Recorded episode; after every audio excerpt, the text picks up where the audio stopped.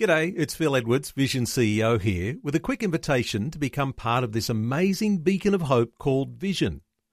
Together we can put our love into action to help people of all kinds build or rebuild their lives on the truth of God. Please consider the part you can play during our upcoming Visionathon appeal, remembering that it's your support that makes Vision possible, including this podcast. Life, culture, and current events from a biblical perspective. 2020 with Neil Johnson on Vision.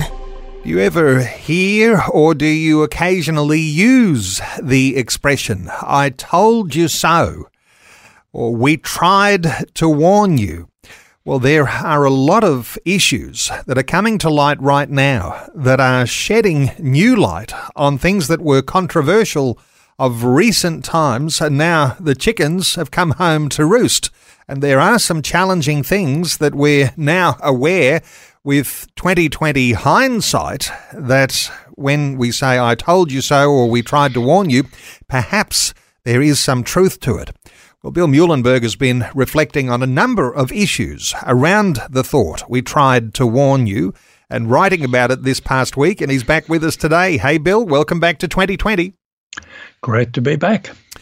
Bill, I imagine when you use the line, we tried to warn you, or uh, I told you so, uh, the way you wield that terminology, it could sound like it's a weapon, could sound judgmental even. How do you think, uh, when you reflect on the fact that things have come to light now that we were talking about then and they have very bad consequences? Yeah, well, it's, uh, I mean, obviously, here we're going to talk about culture wars and the sexual revolution, even the heavy handed uh, fallout from COVID and lockdowns, and how many made alarms, many warned, sounded the old trumpet and tried to wake people up. But you get, well, started off practically, I guess uh, you know, a story we probably shared before. You're looking over your fence, as I'm now doing. You see the next door neighbor child playing ball, and the ball goes on the street, and the child runs out to the, get the ball. And you can also see a bit further down a big truck speeding along. Uh, you know, somebody's got to do something. Somebody's got to sound the alarm. I'd probably stop this interview right now, run out the door, uh, shout at the top of my lungs, "Quick, get out! Get out! Get off the road!" Uh, you know, people might think I'm a bit of a madman, or uh, you know, what's he going on about? But if I ended up saving the neighbor's child's life, I think a lot of people would say, "Wow." Thank you for doing that. Not only that, if I had said, well, I actually saw the whole thing, but I thought, you know, who am I to, you know, it's none of my business, or I didn't want to appear to be a busybody, so I didn't do anything. You'd be uh, quite cross with me if it was your daughter who maybe got hit, and uh, you might even say I'm uh, negligent, criminally responsible to some extent. So we can say in practical everyday terms, uh, warnings are important, especially if there's real danger.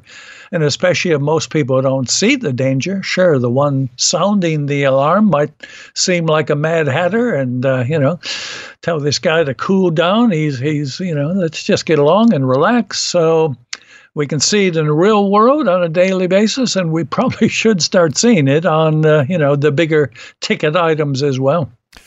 I think we've had conversations before, Bill, about mm. whether you'd call yourself a prophet. Mm. Uh, because that's a pretty risky thing. Because prophets, uh, you know, were inclined to be stoned if they got something wrong, and yep. uh, they faced all sorts of things, uh, even losing their heads. So uh, there's challenges with that word, the prophet. Uh, but we are all, in some sense, aren't we, a, a bit of a watchman on the wall, and some yep. especially gifted for that. And I think you put yourself in that category, a watchman that does cry out a warning when you see something that looks like it could be a danger. Yeah, that's it. We can quibble on words and yeah i'll often you know maybe say a prophetic type ministry or something you know i'm you know aware that the canon is closed right i'm not inerrant or inspired so i have to be careful none of us are but we can have a prophetic type ministry. As you say watchman on the wall. Uh, moses prayed in book of numbers i believe. I wish that all god's people were prophets. So, again, even though we may not have that inspired, inerrant word of God for today, as the Bible is complete, we can have God's, uh, well, we can share God's principles, God's truths, both to other believers, to the public at large. And, you know, if we can see danger on the horizon, which maybe others can't, well, it's the same thing. If I see that truck barreling down the road, if I can see how, say, legalizing homosexual marriage is going to pan out, having, you know, been involved in that kind of stuff for many decades, well, we have obligation or responsibility to sound the alarm, to start warning, even if the majority do not get it or don't want to hear it. In fact, speaking of prophets, if you look at the call of Isaiah, Jeremiah, Ezekiel, simply look at the opening chapters of each uh, right? In the book, uh, God calls them, tells them, This is what I want you to do. And every time God says, Oh, by the way, the people are not going to listen to you. They're hard hearted people. Their ears are closed.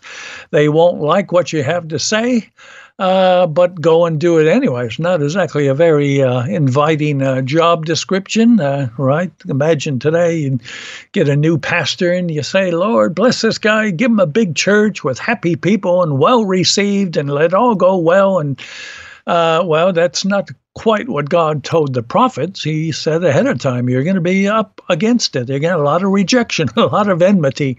So I think, in a sense, Christians today, same thing. Where if we speak truth, especially in an increasingly hostile anti-Christian culture, it's going to be costly. It's going to hurt, and we're going to get rejected. So yeah, we can all use a bit of a prophetic ministry in that sense. It takes courage to sound a warning, uh, to be that prophetic voice.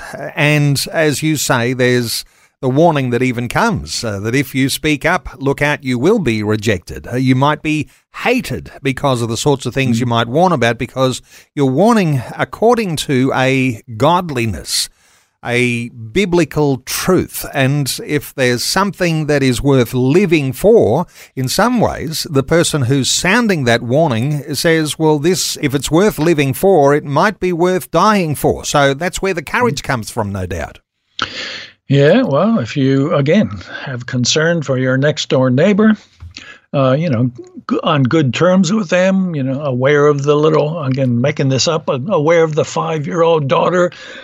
Maybe you've done a bit of babysitting over the years, and, uh, you know, that's, well, you might need courage to run on a street and wave your hands in front of a truck that's racing down, but it's, it's more you care, right? You have love for your neighbor. You have love for that five year old girl and your neighbors the mom and the dad. Uh, so you don't really think in terms of courage. You think of doing what's right, what's loving. And what's loving to do will often be risky, will often have a, you'll have to pay a price, but isn't that just the Christian calling, right? We're called to love our neighbor. And that means, among other things, warning them. Um, right? My uh, wife is still in hospital. A doctor, if he's going to do his business, he'll have to say, look, here's there's some new things developing. We have to take some radical steps, surgery, whatever. If he didn't make that warning and tell the truth about her or anybody else's condition, again, the doctor would be negligent. The people would say, What kind of lousy doctor is this? He didn't warn me. He didn't tell me. He didn't, you know, let me know ahead of time that this is the danger that we face. So, same here. It's the loving thing to do, it's the right thing to do. It may cost, but, well, uh, we don't count the cost uh, because you know we weigh up how much how much abuse do I get or how little. We uh, simply believe that Jesus paid the whole price for us. He went all the way to the cross for us, and well, we're called to return the favor, if you will. Bill, if you appreciate that when people are well, they do one thing uh, when they are sick, there are symptoms. And if you were putting two and two together and saying things like, you know, you mentioned it, uh, the marriage debate uh, went the way Christians didn't want it to go. Australians voted yes. Uh, so there's all of those issues. Uh, the issues that happened during COVID, uh, the warnings that were sounded no, don't go down that path of all of those mandates, they'll have consequences. Well, we're seeing symptoms now. So we've gone from a sort of a healthiness to uh, sickness, mm. and there are symptoms mm. that we see, and even someone might say even symptoms of uh, a dreadful joke that was delivered in the Channel 10 program called The Project. Uh, just mm. the other night. Uh, what are your thoughts, even for, you know, if you take up that particular joke? And I'm not even likely to want to even say what the joke was. It was so yep. offensive even blasphemous. But, uh, but these sorts of things, uh, they're symptoms, aren't they, of a sickness? Yeah. Yeah. Well, two things. One, the general point, uh, as you say, we can see now the symptoms. We even have experts say on whatever COVID, lockdowns, masks, mandates, the whole bit. I mean, you know, kind of mainstream medical bodies, uh, mainstream media, it's all saying, oops, we made mistakes here. The lockdowns were bad, the masks were bad, the uh, mandatory vaccines, you know, much of it was actually counterproductive. So again, now we are looking back. It's after the fact. Uh, a lot of us wish, you know, we should have paid attention beforehand, right? Save all the negative consequences that followed. And the same here. Yeah, the the atrocious uh, joke, if it will, uh, if you call it that, if that was told on the Project Channel 10 uh, horrible. But again, we we were predicting right whether it was the homosexual marriage or the whole sexual revolution decades ago. We were saying this is where all this is headed. If we legalize all this stuff, condone this stuff, celebrate this stuff, guess what? They're not going to. Activists aren't going to be happy and say, "Oh, that's fine. You've given us what we want. We'll go to sleep now." We know they'll demand more. They'll want more of everything. So we see more and more Christians thrown in jail, being fired from their jobs, losing employment, losing uh, their benefits, simply, you know, for saying the wrong pronoun, for heaven's sakes. We warned about this 10, 15, 20 years ago. Nobody listened. So it's the same with offensive, blasphemous uh, humor on uh, you know mainstream television shows. For heaven's sakes, you could see that coming a mile away, right? And by the way, it was a very offensive joke about Jesus. Uh, would they have done a similar joke about Muhammad? Uh, we all know the answer to that, right? Uh, I'm not aware of any Christians who may have gone to Channel 10 studios and maybe silently and peacefully protested outside but I can pretty well put money if it had been Muhammad that was uh, or Allah that was uh, mocked and vilified like that that it, they did to Christ. Um, well, right? You can have people trying to burn down the Channel 10 studios. That's entirely possible. Uh, political Islam, especially, they tend to take their faith seriously. And if they feel they're being insulted, their religion, they will take steps. So, again, all this we've been sounding the alarm about for so long. And it's not just pagans, it's Christians, right? Most Christians didn't seem to get it back, say, with the marriage debate. They didn't know what was happening. The activists said nothing will change. The Christians thought, okay, that sounds good to me. And of course, everything has changed, just as we warned. Some of us warned. Everything has changed. It's going to get worse and worse. And it's much harder now to put the genie back in the bottle. So yeah, it's it's the old broken record. We did kind of try to tell you so, but sadly, very few listened. And as Christians, we do take the peaceful means.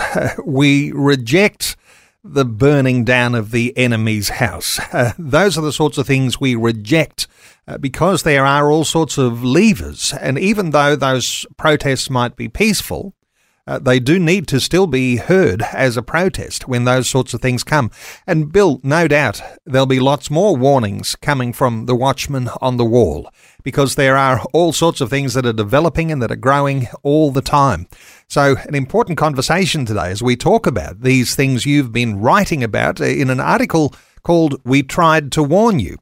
Uh, not to speak in some ways smugly or with condemnation, but in a way to say it does take courage to speak up when you see that things are wrong and you want to present biblical truth. I'll point you to billmuehlenberg.com for Bill's latest articles or the way you can get to We Tried to Warn You, just simply Google Culture Watch one word. Bill, thanks so much for a great update today on 2020. Always a pleasure. Thanks for taking time to listen to this audio on demand from Vision Christian Media. To find out more about us, go to vision.org.au.